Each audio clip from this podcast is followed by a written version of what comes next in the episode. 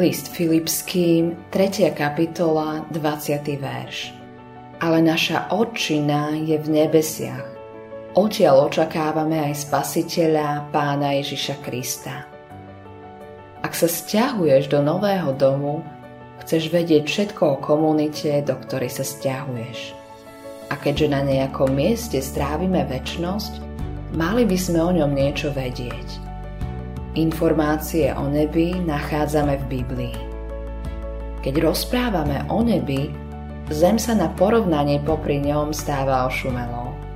Naše trápenie a problémy sa zdajú oveľa menšie, keď sme nadšení z očakávania budúcnosti.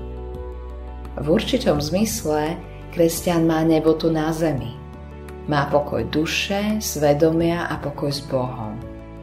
Uprostred problémov a ťažkostí sa môže usmievať. Má pružnosť v kroku, radosť v duši a úsmev na tvári. Biblia však rovnako zasľubuje nebo po smrti.